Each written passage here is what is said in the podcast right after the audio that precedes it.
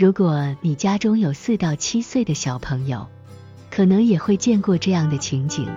孩子们常常在无可抵赖的情况下，甚至有时候是你亲眼看见他们闯祸，比如打碎碗盘或弄坏玩具的瞬间，仍然会坚决否认自己有犯错。这是发展心理学中一个有趣的现象。监护人也不需要小题大做。认为孩子是学会了说谎就用力责备。事实上，比起愤怒，这种现象更多的是让人觉得可笑。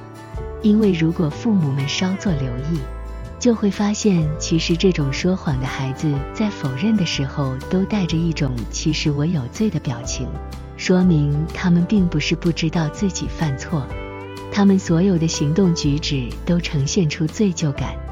其实成年人也是如此，人们总以为自己很会掩饰，但除非你是专业的演员，或者连自己都骗了，不然各种隐瞒和谎言都不是那么容易隐藏的。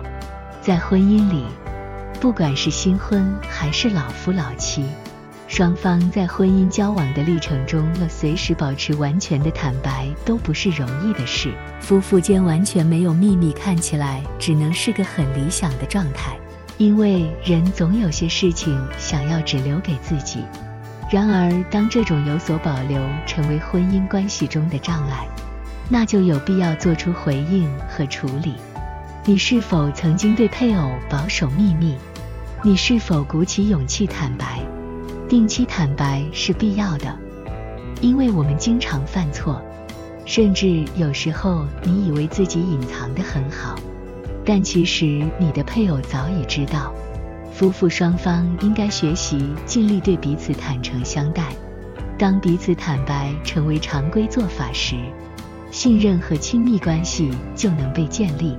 当我们试图向配偶隐藏自己的错误时，我们减少了亲密的可能性。当我们保守自己的部分时，我们永远无法真正体验知道和被知道的祝福。本周的操练，思想一下有什么事情你需要向自己的配偶坦白，然后挑一个好时间，不要在出门上班前一刻，或者在料理家务的途中，好好的把前因后果说出来。要完整的论述，包括你觉得会让对方加深误会的成分，然后请求对方的原谅。尤其记得，在对方表达不认同的时候，不要给自己找借口开脱，在最后要以祷告结束。我也祷告神，求主给你们夫妇有彼此倾诉的真诚，以及彼此饶恕的心智。愿神祝福你们彼此坦诚的婚姻关系。